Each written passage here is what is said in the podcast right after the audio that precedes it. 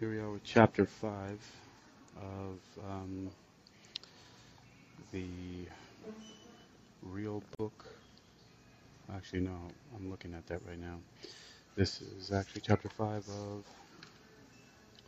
Tax Free Wealth How to Build Massive Wealth by Permanently Lowering Your Taxes. I am now on chapter 5, which is Entrepreneurs and Investors Get All the Breaks. If you want more of something, subsidize it. Milton Friedman. In March 1995, I started my professional accounting practice. Over the years, my partners and I have enlarged the firm in, through marketing and acquisitions. My most notable acquisition was that of a Phoenix area tax practice in 2001. Earlier that year, I'd been through a nasty partnership breakup with three other CPAs. Fortunately for me, about 50% of the clients stayed with my new partner and me, and all but one of the firm's employees stayed with us, meaning we had more workers than work. On top of this, later in the summer, one of my former graduate students came to me looking for work. She was a good student, and I thought she'd make an excellent employee. We took the advice of Jim Collins in his excellent book, Good to Great, to put the right people on the bus and find them seats later, and despite having more workers than work, we hired her. The end result was that we had far more people to do work than we had actual work to do. So I started looking for a practice to acquire. One day, a card came in the mail from a business broker indicating that he had a couple of practices for sale in the Phoenix area. I called the broker and soon learned that one of the practices was a good fit for us. The practice did a, a lot of high-end tax planning and had some high-quality clients. One of the clients was a good friend of mine, Kim Butler. Another client was Robert Kiyosaki.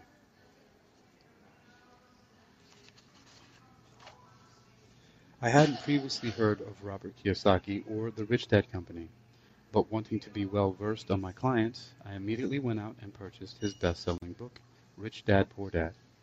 I loved the book. Then I had lunch with my friend Kim Butler, who I knew had been doing some work with Robert, and asked her about him. She had nothing but good things to say about Robert and his organization. About the same time, I received a notice in the mail from one of my friends, George Duck, telling me that he had just changed jobs. Amazingly, his new job was CFO of the Rich Dad Company. Was it a coincidence that all of these occurrences leading me to a great business relationship with Rich Dad happened at the same time? I really don't know. What I do know is that I've learned an enormous amount about teaching, money, and the economy from Robert and Kim Kiyosaki. One of the first things I learned about was the cash flow quadrant. The cash flow quadrant separates income earners into four quadrants. On the left side are the employee, E, and the self-employed individuals, S. On the right side are big business, B, and investors, I. When I first saw the diagram, my thoughts naturally went to the tax consequences and benefits of being in each of the quadrants. I quickly realized that those who earned their income from the left side of the quadrant pay much higher taxes than those who earn their income from the right side of the quadrant. Over the years, since learning or since first learning about the cash flow quadrant, I've continued to look at the tax law and apply it to the diagram. The reason why I the reason why those on the B and I side of the quadrant pay so much less in tax than those on the E and S side has become clear to me. It's because that's what Congress or Parliament wanted. Think about the goals of Congress, Parliament, or any other governing body for that matter. For that matter, the government wants to encourage certain activities, and they have two ways of doing that, either by force or by policy. And as we quoted in the beginning of the chapter, it was the great economist Milton Friedman who said, if you want more of something, subsidize it. The easiest and most efficient way to subsidize something is through the tax law. Over the years, it's not only become easier to subsidize through the tax law, but it's also become the way a government steers the country's economic behavior, as shown in rule number five. Rule number five. The tax law is a series of incentives for entrepreneurs and investors. Hello, Dodeca. So, what does the government want? First, they want to create more jobs. Who creates jobs? Entrepreneurs. Therefore, entrepreneurs get all sorts of tax, tax breaks that act as subsidies to encourage job creation. What else does the government want? Affordable housing. Real estate investors get all sorts of tax, tax breaks that act as subsidies to encourage building of affordable housing. Sometimes governments make the mistake of thinking they can create jobs or build housing better than the free market. Eventually, they realize that the market does a better job. And it costs the government a lot less to give tax benefits to business owners and investors than it does to add jobs or build housing through government sponsored programs. The government wants to create more jobs, provide affordable housing. Who creates more jobs and provides affordable housing? Entrepreneurs, real estate investors, and both receive tax breaks to encourage job creation or to encourage housing. It's because of these goals that government gives entrepreneurs and investors all the tax breaks they get. Governments even get more specific about the types of investing and jobs they want the market to create by giving specific tax breaks for oil and gas investing, farming, and other agriculture, green energy, and low income housing. Caution. Don't start a business just for the tax benefits. Hello, Bobby. Caution. Don't start a business just for the tax benefits. 1. To get tax benefits, the business must be real and intended to make a profit. 2. Paying taxes is less expensive than failing at business. Be sure to get educated before you begin it's not really that those on the E and S side, or employee and self-employed side of the cash flow quadrant are punished. They just don't get the rewards, i.e. subsidies, that are given to those on the B and I side of the quadrant. If you want to know what the government wants to see happen in your country, take a look at the tax law. We are where where are all of the incentives going? That's where the government wants you to put your money and your effort. That's why I say it's more patriotic to arrange your affairs to pay less in taxes. When you do so, you're actually doing what the government wants you to do creating jobs, building housing, and other useful buildings, and producing food and energy. So there's an interesting thing. Um, I know that it's in here. This is what the, uh, the cash flow quadrant looks like. So E and S are on the left side, which are employee and self-employed and B and I are on the right side, which is business or big business and investor. That's the cash flow quadrant. The Capitalist Manifesto. It's become one of my favorite books. Um, okay, so continuing. There is even more good news for entrepreneurs and investors. When you follow the government's rules in order to get your tax benefits, you also receive other benefits and make more money. Let me share an example of this. Something just keeps popping into my mind. By the way, the only half a percent of the tax law is um, dedicated to things other than what the 95.5% of the tax law is written. The tax law is actually written to save money on taxes. There were five rules that, or four rules that I had read earlier when I read the first four chapters, and these rules are very interesting and eye-opening. Number one, it's your money, not the government. Rule number two, the tax law is written primarily to reduce your taxes. Rule number three, the fastest way to put money in your pocket is to reduce your taxes. And rule number four, Everything you do either increases or lowers your taxes. There's some interesting rules there. All right. Continuing, a new client of mine was very anxious to reduce his income taxes. I'd already told him that any expense could be deductible, given the right situation. He and his wife were huge fans of New Mexico because of its serene beauty, and they traveled there often. Since they traveled to New Mexico so frequently, my client wanted to use their travel as a tax deduction. I explained that he had to make the travel relate to his business in order to make it deductible under the law.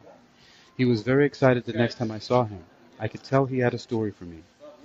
He explained that he and his wife took a trip to New Mexico, and that since they wanted to deduct the travel, they spent much of their time looking for real estate deals, and they found one. In fact, this real estate deal was so good that he expected it would net him over $1 million before taxes. While he was excited about the $3,000 in taxes he was going to save because he turned his travel into a tax-deductible business trip, he was even more excited about the 1 million he was going to make from the deal. Tax tip. Put your family to work. Make your business a family business. Then, when you travel for business, your family's travel is deductible, and you can shift income from your higher tax bracket to their lower tax bracket. This creates permanent tax savings. Congress understands that when people spend time, money, and effort on business, those people will make money. And they understand that money produces jobs, housing, and even more tax revenue for the government. Even with good planning, the $1 million that my client makes on his real estate deal will result in $300,000 in tax revenue for the U.S. government. That deal would never have happened without the $3,000 tax incentive given for the trip, and making $300,000 on $3,000 is a good deal in anyone's book.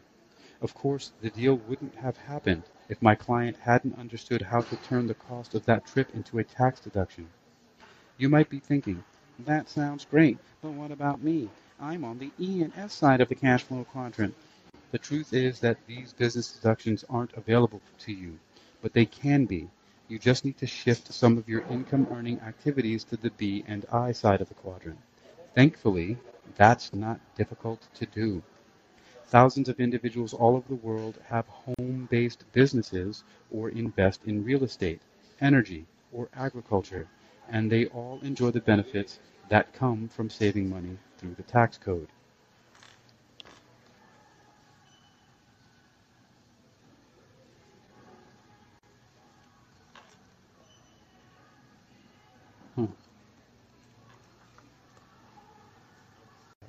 There we go. All right.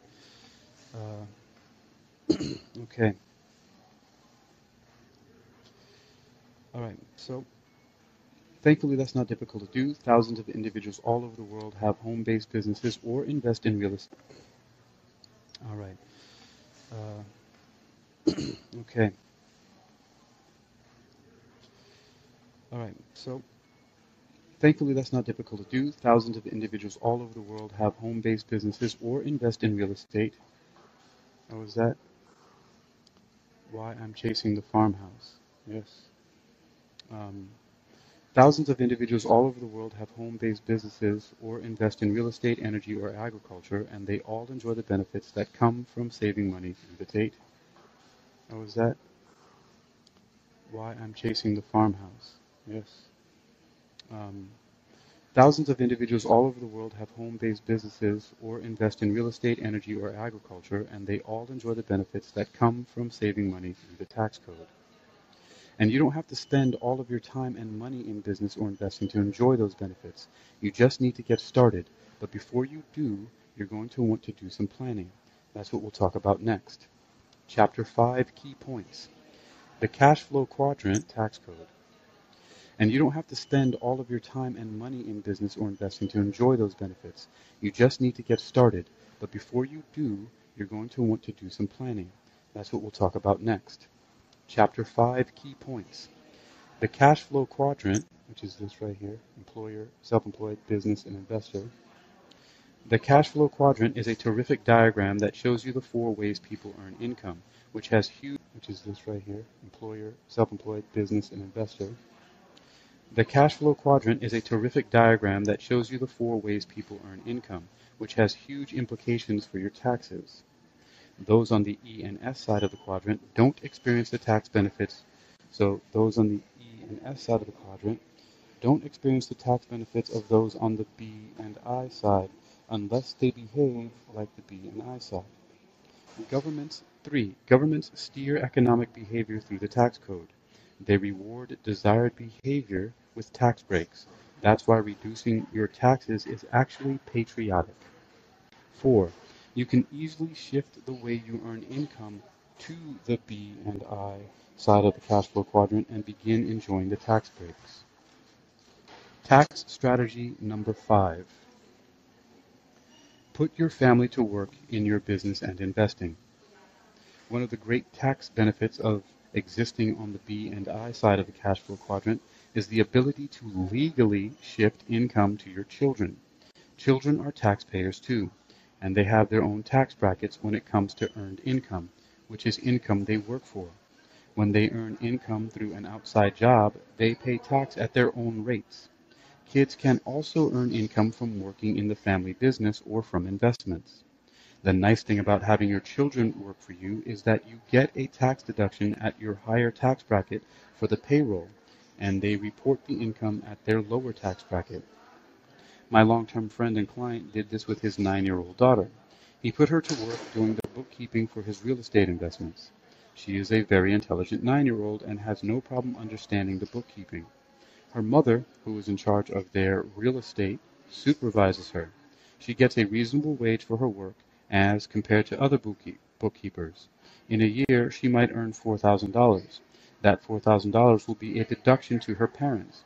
She doesn't earn any other income, and the standard deduction is more than $4,000, so she doesn't pay any tax. In my client's 40% tax bracket, that $4,000 in pay to their daughter means a tax savings of $1,600. Now, for the best part. My client's daughter is learning how to do bookkeeping and becoming part of their business. She is gaining a skill that will benefit her for her entire life, and she is beginning to understand real estate investing. No wonder Congress allows this type of planning. In fact, Congress not only allows it, but also encourages it. My friend gets a tax break on Social Security taxes as well for employing his daughter instead of employing someone else to do the bookkeeping. He doesn't have to pay any Social Security taxes on her wages. So don't hesitate to put your children to work in your business. There are great tax benefits for you, huge educational benefits for them, and you have someone in place to take over when you are ready to retire. What an incredible exit strategy.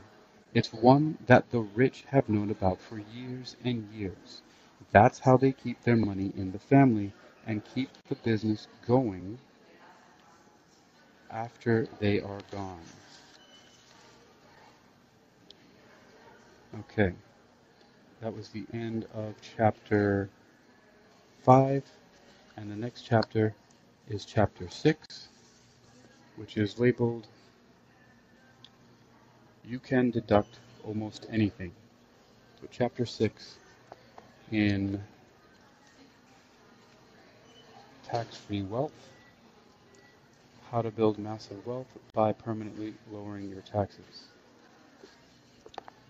Chapter 6, you can deduct almost anything. I would like to electrocute everyone who uses the word fair in connection with income tax policies.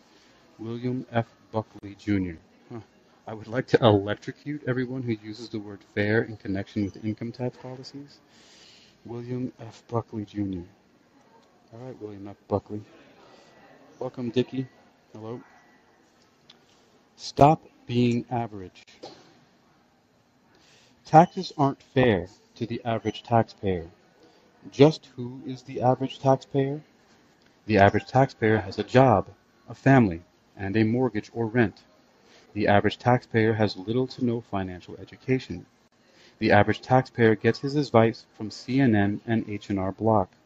The average taxpayer's only available tax benefits are the standard deduction or a few itemized deductions, such as home mortgage interest and charitable contributions. Oh, and of course, a 401k or IRA in the US or RRSP in Canada to postpone a portion of their tax burden until retirement. The reality is that average taxpayers have average tax benefits. Average taxpayers come to me from time to time asking for my advice. They ask how they can reduce their taxes. Should they put more into their 401k? Should they buy a bigger house? While they're at it, should they have more children? My answer to these folks is that as long as they're living the life of an average taxpayer, there's nothing much I can do for them.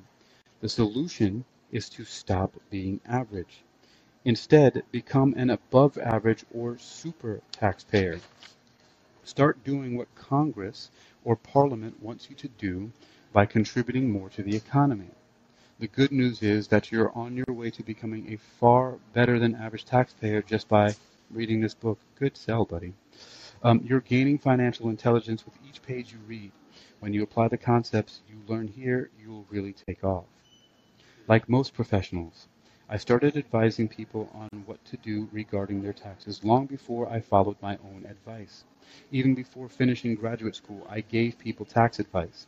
I told business owners how to reduce their tax even though I didn't own a business. I told real estate investors how to increase their deductions long before I owned any real estate of my own. Was the advice good? Sure. I was a smart kid who'd applied himself at school and learned the law. Was the advice great? No. How could I possibly give great advice to other people when I'd never applied what I'd learned in school to my own situation? It wasn't until I started my own business and later began investing in real estate that I really began giving great advice to business owners and investors. Once I applied my knowledge in my own life, I finally understood my clients' business and businesses and gave them top-notch advice. The more I personally applied my knowledge, the better I became at giving advice to others. The same will be true for you. Once you start applying the concepts of this book in your own life, you'll start to see how it all works. Once you begin reaping the rewards of lower taxes and more cash flow, you'll better understand what you've learned while at the same time reaping all the benefits of your knowledge. That's called wisdom. So what's the first step to becoming a super taxpayer? Understanding rule number six. All right, before I go to rule number six, what was rule number five? Did I miss that? Oh, there we go. Okay, so I'm going to write this down in my book. Remember, there were four rules that I read at the outset in a review when I first started this chapter, and I'll review those four rules, and then I'm going to um, read rule number five and six. So, rule number one is rule number one is it's your money, not the government's. And why do they say that in rule number one? Because I just learned that 0.5% or half a percent of the tax code is actually written about uh, about getting taking taxes, whereas the other 95.5% of the tax code is actually written for you to legally avoid paying taxes. That's why they say also um, tax avoidance, which is the legal way to do it, as opposed to tax um, evasion. Tax evasion is illegal, and tax avoidance is legal. So rule number one, it's your money, not the government's. Rule number two, the tax law is written primarily to reduce your taxes. Rule number three, the fastest way to put money in your pocket is to reduce your taxes. Number four, everything you do either increases or lowers your taxes. And rule number five that I have to write down here is the tax law is a series of incentives for entrepreneurs and investors. So that's interesting the tax law is a series of incentives for entrepreneurs and investors. And remember, he talked about that um, people, many people have home-based businesses or work-from-home businesses that you can apply these laws with. So the tax law is a series of incentives for entrepreneurs and investors. That's number five. And then finally, where we're at now, um, he says, so what's the first step to becoming a super taxpayer? Understanding rule number six, which was the title of this uh, chapter, which is You can deduct almost anything given the right circumstances. You can deduct almost anything, which is what I do actually, given the right circumstances. Given the right circumstances. So you can deduct anything given the right circumstances. Good, I finished writing it down. Moving on to the next. Continuing. It's true. Almost any expense can be deductible from your income given the right situation. How can that be possible? It's how the law works. Remember, when I said that the tax laws for entrepreneurs and investors, or I'm sorry, remember when I said that the tax laws favor entrepreneurs and investors? That's because entrepreneurs and investors generally put money into the economy to produce rather than consume. The key to making an expense deductible is to make it a business or investment expense. As long as the purpose of the expense is to produce more income, it can be deductible. Once again, as long as the purpose of the expense is to produce more income, it can be deductible. For example, when I pay for gas for my car, the purpose of that expense of paying for gas is to produce more income, meaning so that I can drive more for Uber. When I pay my insurance, the purpose of that expense is to produce more income for my Uber driving. It can be deductible.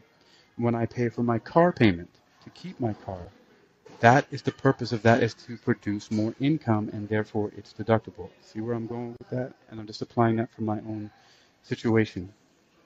Continuing. And yes, this principle applies worldwide. All income taxes in developed countries are based on net income, which is simply income after deductions. And deductions come from expenses. Business expenses are the best kind of deductions. Real estate expenses are the next best. Depending on your country, chances are that expenses relating to energy are good as well. Welcome, Vlad.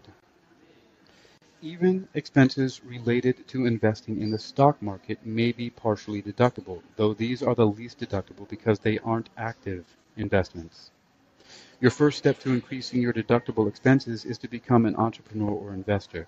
By the way, guys, if, if one of the ways that I learned a while ago about being able to deduct the car, like in, in part or in whole, is simply because I have my business um, website on my car and advertise basically an, an advertisement showing where people can go to one of my websites to promote my business. Because one of the things that I earn money from is ad revenue from people listening to my podcast. So if I give them a put the link to my website address on my car and they go there and listen to the podcast, then the podcast generates money through ad revenue through that. So that's another way of creating deductions for a vehicle. And most of my deductions come from my vehicle and other cleaning supplies for my cleaning business, so on and so forth. But I won't get into that now. So, again, continuing. Your first step to increasing your deductible expenses is to become an entrepreneur or investor. Until you take this step, you'll always be an average taxpayer and the tax laws will be stacked against you. The good news is that you don't have to quit your job. You just have to start acting like an entrepreneur or an investor. That means the first thing you need to do is increase your financial intelligence by investing in financial education. Starting a business or investing in a deal without financial education is the riskiest action you can take with respect to your money. Become an entrepreneur. Here's my advice whenever starting out. Start small. Take a course in real estate or some other type of investing. Take a course in entrepreneurship. Start a home based business, preferably dealing with something you know about. That's how I first got started. Many years ago, after I'd left public accounting and became the in house tax advisor for a Fortune 1000 company, I decided to go back into public accounting. I missed the clients and I missed the challenge. But in that transition, I made a bad decision and took the wrong job with the wrong company. Seven months later, I was fired. For the first time in my life, I'd failed at a job, and a job had failed me. It turned out to be one of the best days of my life. I suddenly realized that not having a job freed me up to do what I'd always wanted to do start my own business. I had a master's degree and 13 years of experience as a tax advisor. It was time to start my own firm. With the encouragement of my wife and two young sons, I did just that, starting my firm out of my house. I worked 10 hours a day to make contacts and build my practice. It took me nine months just to get my first four clients. Since then, I never looked back. I've never been happier in my work, and I've never paid less in taxes.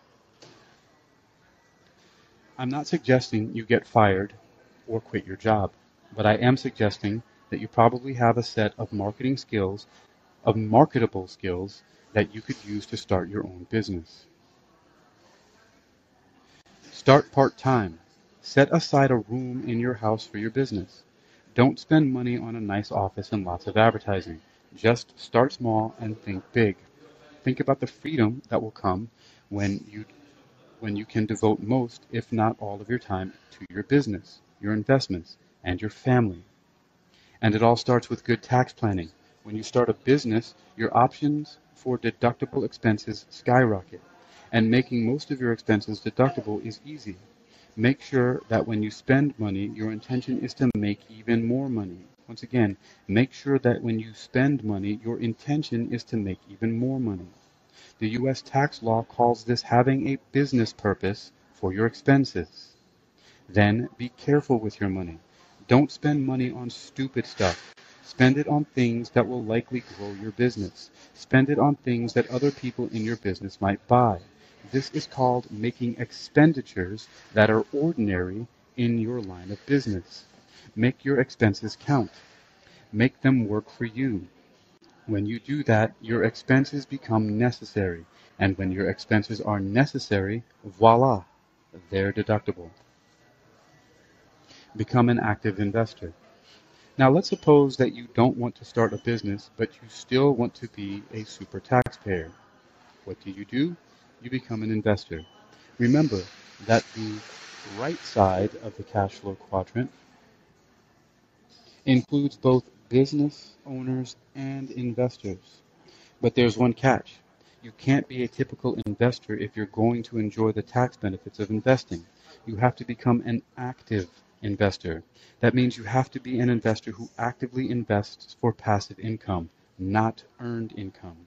Very simply, passive income is income that comes from dividends, rents, and business. It's taxed at a much lower rate than earned income which comes from appreciation and capital gains, or from your paycheck. In order to become a super investor, you must find good, cash flowing investments that produce passive income. A great book to read on this topic is the book Robert Kiyosaki and I wrote together, Why the Rich Are Getting Richer, Plata, Plata Publishing, 2015. Wait, you wrote that with him? Oh yeah, Tom Ruwer. Oh, that's right. He was his adjutant in that book. That's the book that I finished reading last week Why the Rich Get Richer. Actually, really good book. Um, must find good cash flow investment to produce passive income. All right, continuing. You might be thinking that becoming an active investor sounds hard. It's not. Becoming an active investor is actually quite simple. Just as with becoming an entrepreneur, it all starts with your financial education.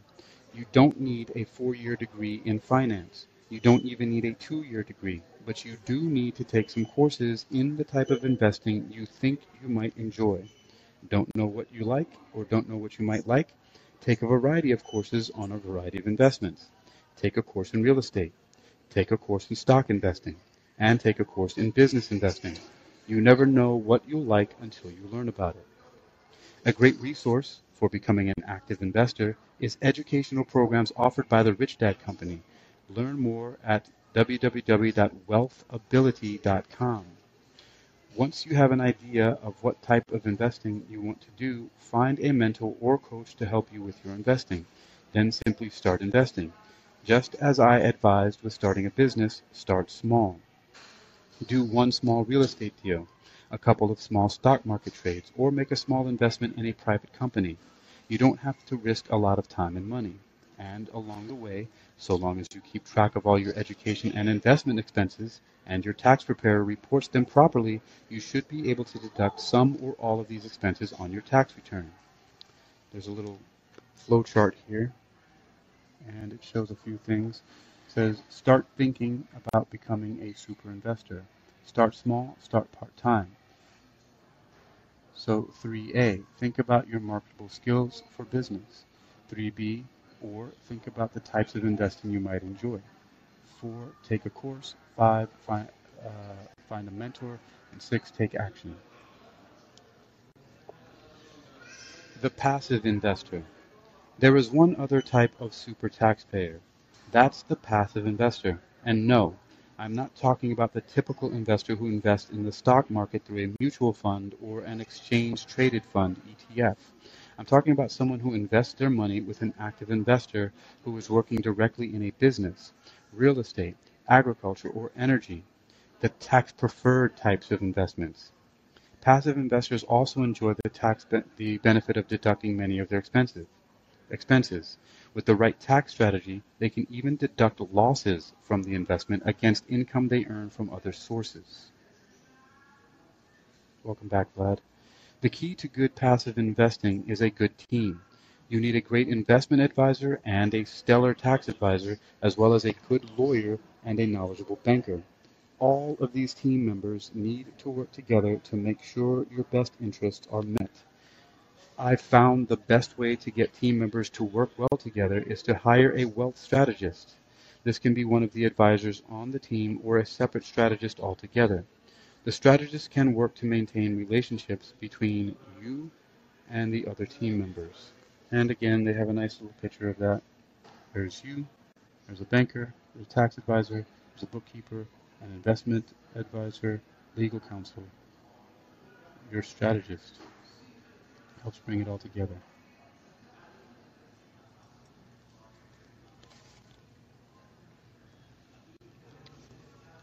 Continuing. In many countries, only certain individuals are allowed to be pass- are allowed to be passive investors. In the United States, these individuals are called accredited investors. Accredited investors meet certain minimum wealth and earning guidelines set up by the government. In Australia, these are called sophisticated investors or professional investors.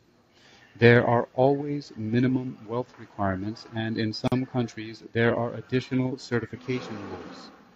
The thinking is that if you have enough money, you either have a high enough financial education to properly evaluate a deal, or you can afford to lose some of your money. Either way, you qualify under the government guidelines for being a passive investor. While the losses and expenses of a passive investor can be deductible, the rules can be a little tricky. If you're thinking of going this route, be sure to sit down with your tax advisor and let him or her know what you are planning so that he or she can explain the rules to you and make sure you get the benefit of your expenses and losses. Caution. Don't be cheap with your team members. 1. You often get what you pay for with team members. 2. Low fees don't translate into a good deal when it comes to advisors. A good team member is worth their weight in gold.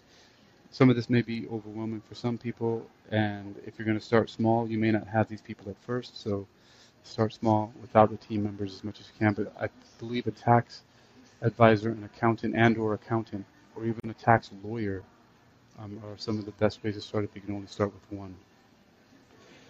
Document everything. The last key to becoming a super taxpayer is excellent documentation. All good tax planning also leads to sound business and investment decisions. One of the best businesses, one of the best business or investment decisions you can make is to keep good documentation of your income and expenses.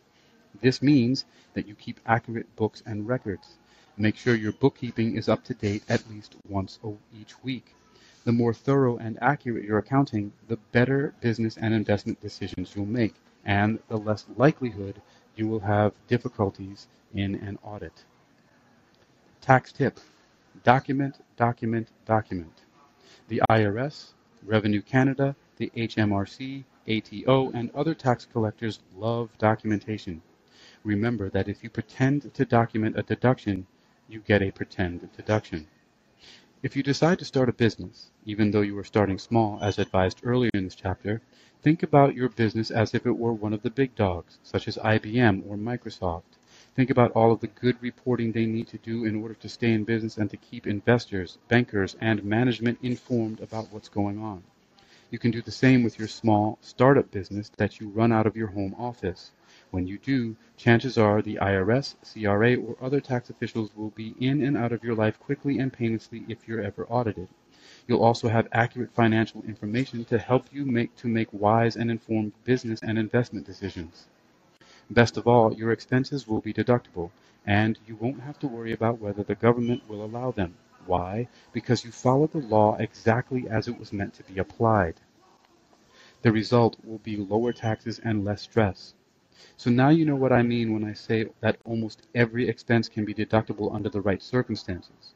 Okay, so now you know what I mean when I say that almost every expense can be deductible under the right circumstances. Every time you spend money, you can also reduce your taxes, whether it's filling up your car at the gas station, that's the big one for me, going out to dinner with your spouse and business partner, or even going to New Mexico to look at real estate. The basic difference between an average taxpayer and a super taxpayer is how serious they are about increasing their wealth. An average taxpayer turns his or her money over to someone else and hopes and prays that their investments go up in value. The super taxpayer is actively involved in creating wealth, either through actively investing in a business, real estate, or the stock market, or through actively seeking out active investors who will do that for them. Super taxpayers also build a great team of advisors, mentors, and other relationships who actively help them build their wealth and reduce their taxes. Here's a chart illustrating the basic difference between an average taxpayer and a super taxpayer. Pretty simple, isn't it? So the average taxpayer is there on the left, shows income goes to taxes, then to expenses, and that equals their cash flow. Or, and then look at this. Super taxpayer, income, they pay the expenses first, then taxes, and a cash flow. And that's what one big thing a lot of people don't understand is that you can actually pay your expenses first and then get taxed on it afterwards. And that's one of the big ways you can save money. And in an LLC, like I have, my company is an LLC. Um, you can structure it as a sole proprietorship, or either that, or as a S corporation, a C corporation, or even a limited partnership. So there's different ways you can structure the tax flow through. Next, we're going to look at the king of all deductions, depreciation. Chapter 6, key points. Number 1, most people are average taxpayers who only experience average tax benefits. Number 2, the key to saving more in taxes is becoming a super taxpayer and enjoying the benefits of deductible expenses.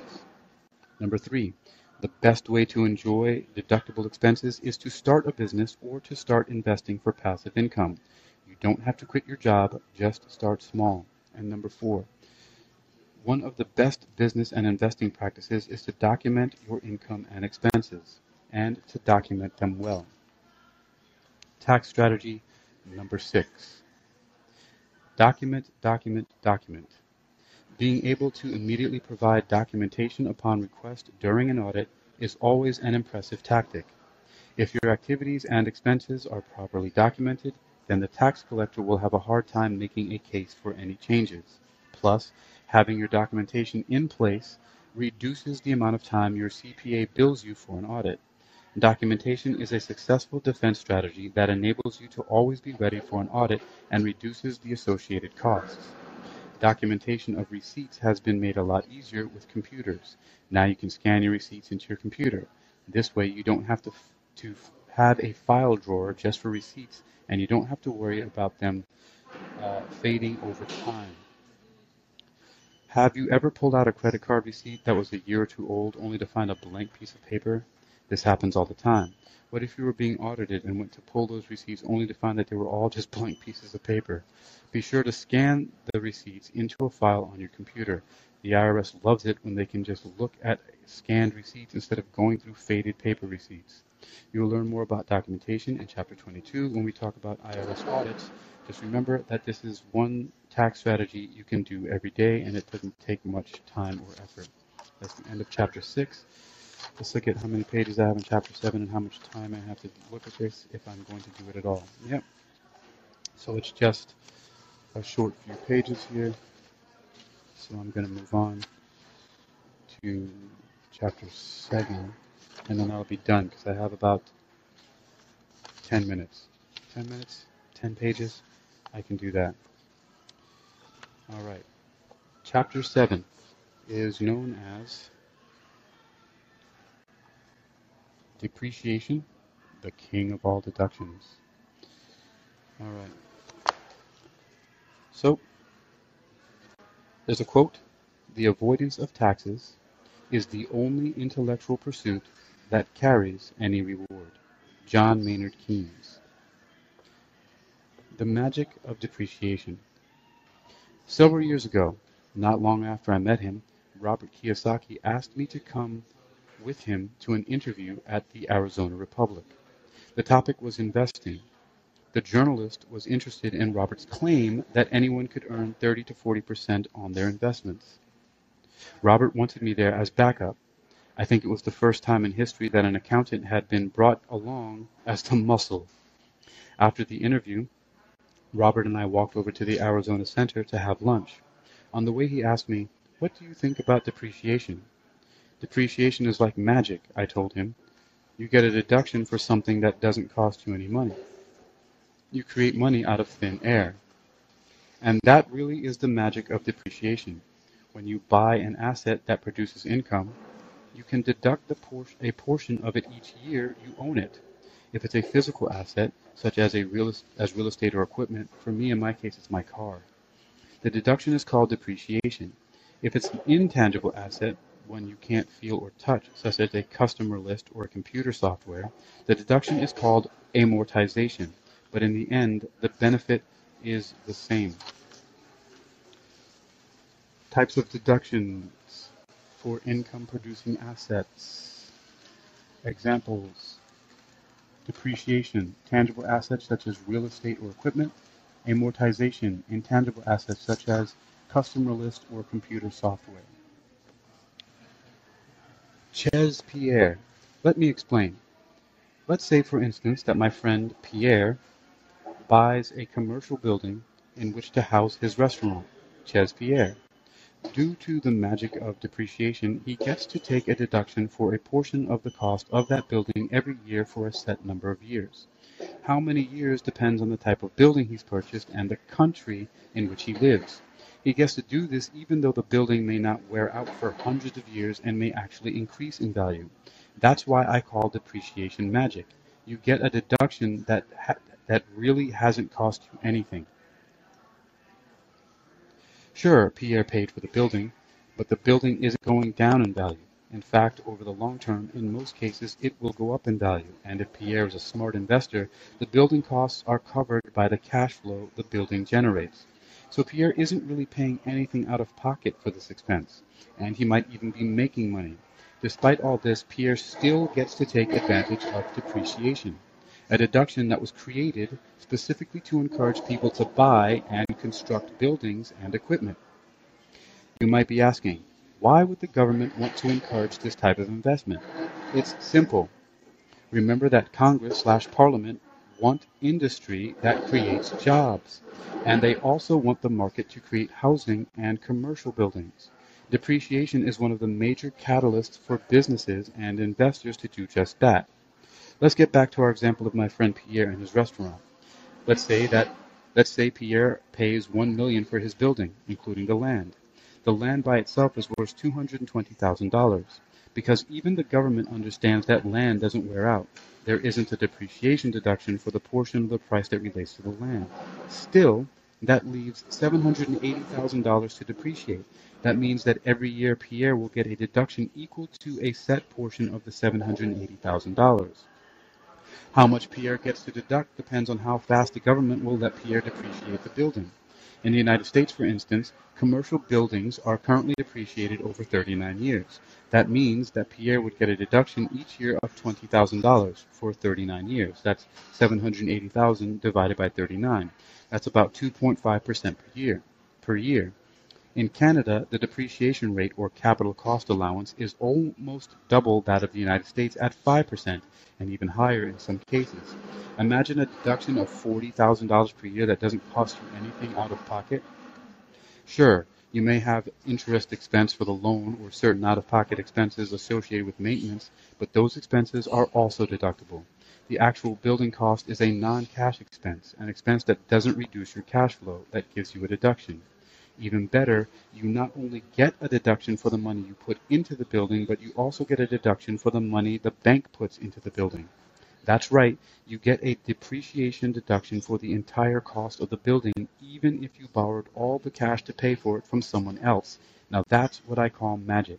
And believe it or not, it gets even more amazing. When Pierre bought the land and the building, he also bought what was inside the building and the landscaping and other improvements outside of the building, such as the fencing or the parking lot. He bought all of the floor coverings, the window coverings, the cabinetry, and more. So a portion of the $780,000 price tag for the building really applies to these other items. This is important because these other items can be depreciated faster than the building, putting more money into his pocket faster.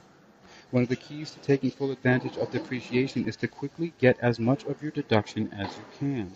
The more deductions you can get today, the more money you can put in your pocket. And the more money you have in your pocket today, the more money you have to invest back into your business or other investments.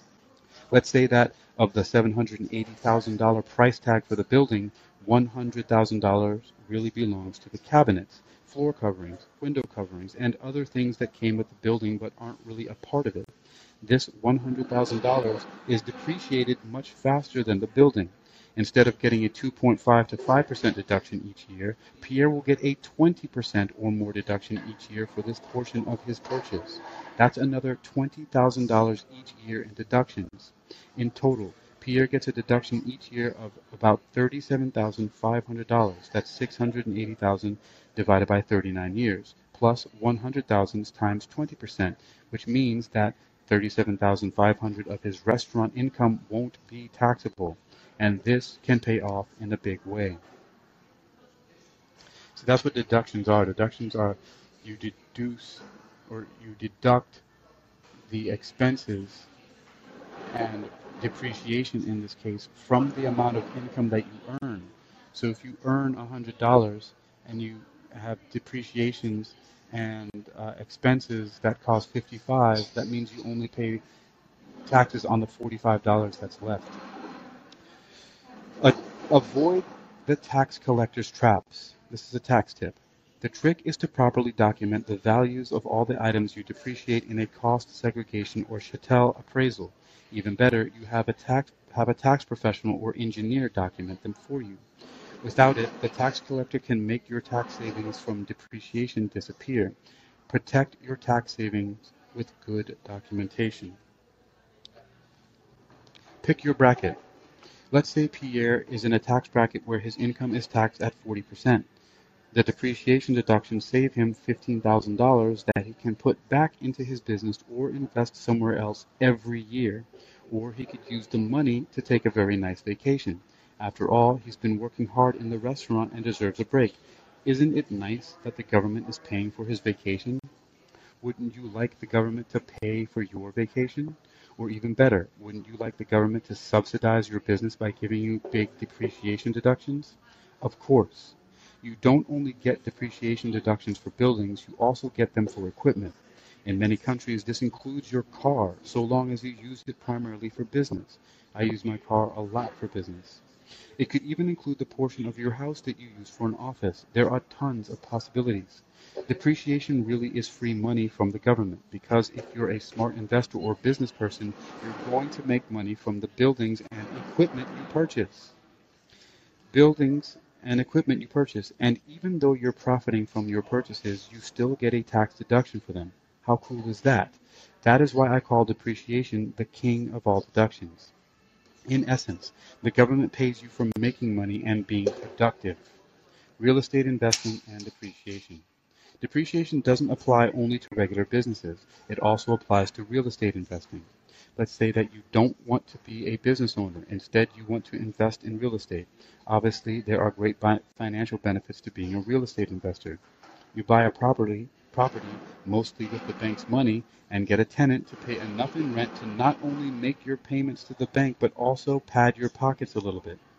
And if you buy your real estate right, chances are it will increase in value over time. The tax benefits of long-term real estate investing can be equal to or even greater than the cash flow and increase in value appreciation from your properties. Let's say that Pierre, in addition to buying a building for his restaurant, decides that he wants to invest in real estate. He would like to he would like to buy a small apartment building. After a diligent search, he finds a good fit for his investment strategy, paying $800,000 for a great apartment building and its land. His cash flow from the apartments totals $12,000 a year after paying the bank and all the other expenses. The land is worth $200,000, so the building and its contents are worth $600,000.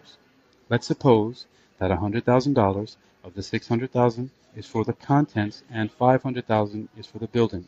Depreciation in the United States on a residential property is about 3.6% per year.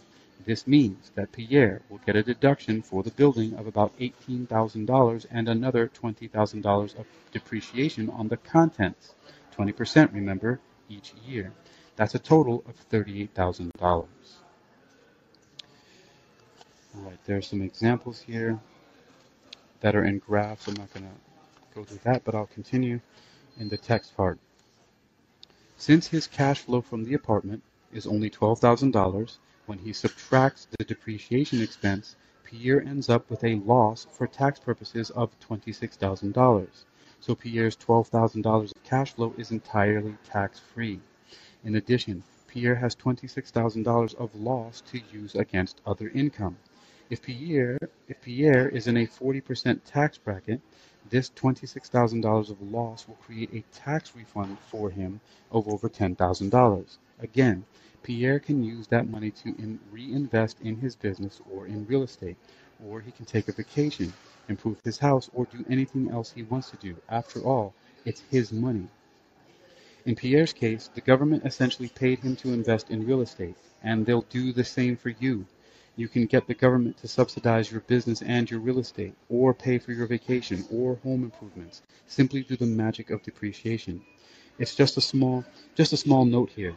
In some countries, depreciation is called capital cost allowance. It's a different name for the same thing. Don't be fooled by the language. The same principles are at work. The magic of amortization. Now let's say that you buy something that isn't a physical item. It's what we call an intangible. This means that you can't touch it. It could be a customer list, computer software, or a trademark or patent. Your government wants to subsidize your purchase and does so through a rule very similar to depreciation called amortization. Amortization is magical too. In fact, the only practical difference between amortization and depreciation is in the name. The principles are the same. You get to take a deduction for a portion of the cost of the asset over a period of years. Caution. Remember your tax return elections. 1. You must elect to deduct amortization. 2. Some amortization elections have to be clearly stated on your tax return in the year you first start using your intangible property. In the United States, that period of time ranges from 3 to 15 years. Other countries have different terms for, for amortizing non-physical or intangible assets, but the rule works the same, just the same as depreciation. Let's say, for example, that Pierre buys a bunch of recipes from another chef. This chef created some secret recipes that people love, and Pierre would like to utilize them to improve his business. Pierre pays $75,000 for the recipes. Pierre gets to take a deduction for the cost of those recipes over 15 years. That amounts to a deduction of $5,000 every year, and all the while, Pierre is making oodles of money using the recipes to create wonderful food that he sells at his restaurant. He may even license his recipes and let other people use them, and he might make even more money from licensing than he does from his restaurant. And still, the government gives him a tax deduction each year for a portion of the cost of the recipes. Isn't amortization great? Don't cheat yourself. Every so often, I see a tax return from a new real estate owning client that doesn't show depreciation. And it's not because the client hasn't owned the real estate for 40 years. No, it's because for some reason the client or his or her accountant didn't take the depreciation deduction. This is not only wrong, it's also stupid. Why not take the deduction? If you don't, you're in essence cheating yourself. It makes no sense to me, but I see it at least once a month. What's more, I rarely see a breakdown of the different components of a building on a new client's tax return. When you purchase a building, you really purchase the land, the building, the land improvements, and the contents of the building. Just like Pierre did when he purchased a building to house his restaurant or when he purchased his apartment building. Every investor should break out the land improvements and the contents of the building from the portion of the cost that related to the land and the building what's inside of the building should be separated from the physical structure of the tax on the tax return. Usually, I just see land, building, and whatever equipment the client purchased after he or she bought the building. This means that the taxpayer's tax preparer was too lazy or uneducated to break out the component parts of the purchase. Breaking out the component parts of the building is called a cost segregation or chattel appraisal. How dumb is this? The client's tax return preparer has postponed the deductions to a much later year and penalized the client because of, la- of laziness. Instead of getting his money back from the government now, the client has to wait for several years. Remember, it's your money. Don't let the government have it any longer than needed. Can you now see why I devoted an entire chapter to this magical deduction called depreciation? Nothing is better than a deduction you don't have to pay for and nowhere do I see more mistakes made on tax returns than when it comes to this critical deduction. Take advantage of what the government has offered you. Get your depreciation deduction done right. Find a reputable accountant who really knows what he or she is doing and make sure to double check your return before filing. Ultimately, if you miss out on your fair return, it's nobody's fault but yours. Increasing your financial intelligence and increase your financial intelligence and find good advisors to help you along the way. In our next chapter, we're going to talk about what types of income are the best, what types are the worst, and everything in between. Chapter 7 Key Points. Number 1. Depreciation is like magic. It creates money out of thin air. 2. Deductions over a set number of years on hard assets such as buildings are called depreciation. Deductions over a set number of years for intangible assets such as recipes are called amortization. 3. Many people don't take full advantage of their depreciation and amortization deductions either because of ignorance or laziness, or both, on their part or their accountant's part. 4. Ultimately, you're the one responsible to make sure you're not cheating yourself. Always double check your return. Tax strategy number 7 Cost segregations of business and rental properties. A few years ago, I was looking at the forum of a CPA website and noticed some chatter about cost segregations, pulling personal property out of real property classification to allow for quicker depreciation. What surprised me was the amount of debate about whether cost segregations were legal. About 50% of the CPAs in the discussion felt they were illegal or admitted that they didn't know if they were, they were legal. Another 30% thought they were very aggressive tax planning. So here is the real scoop about cost segregations. Not only are cost segregations legal, but they are specifically sanctioned by the IRS and technically required by law. Now, the IRS doesn't enforce the requirement because it means less revenue for them, and the IRS knows that the lazier the taxpayer and or accountant, the more revenue the United States Treasury makes. Here is how you can tell they are legal. First, the IRS has an audit guide to tell their agents how to handle cost segregation. This guide is also useful for taxpayers. Anyone can see this guide on the IRS website at irs.gov.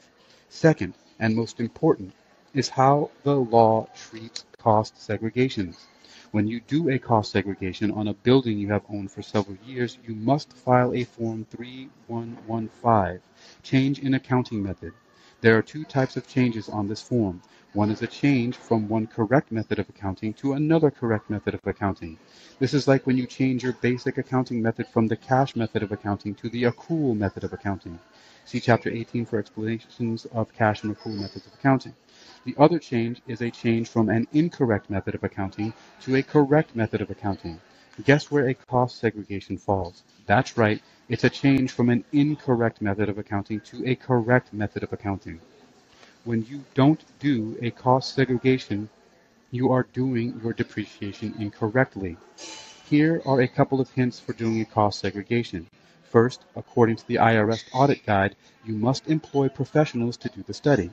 You can either use engineers or CPAs. In my network of CPA firms, Tax Free Wealth Network, we use both an engineer and a CPA to do the cost segregation study. Next, remember that you can do a cost segregation at any time. You don't have to do it when you first buy the property. This allows for some great tax planning as you want to do the cost segregation in a year when you are in the highest tax bracket so that you get the most tax benefits. Remember that depreciation is a deduction, not a credit, so your benefit is based on your tax bracket. We'll discuss credits in Chapter 10. A deduction in a high tax bracket is always better than a deduction in a low tax bracket, and here is a piece of information very few people understand. When you do a cost segregation, no matter how many years later, you get to catch up on all the depreciation you would have taken if you had done your cost segregation on the year you purchased the property. So, if you have earned the property for several years, you will have a lot of extra deductions in the year you do the cost segregation. Be sure to meet with your tax advisor and ask about cost segregation for all of your business and investment in real estate. You could be missing out on a lot of tax savings otherwise. All right, I'm getting out of here. Thanks for hanging out with me, guys. I'll be back later.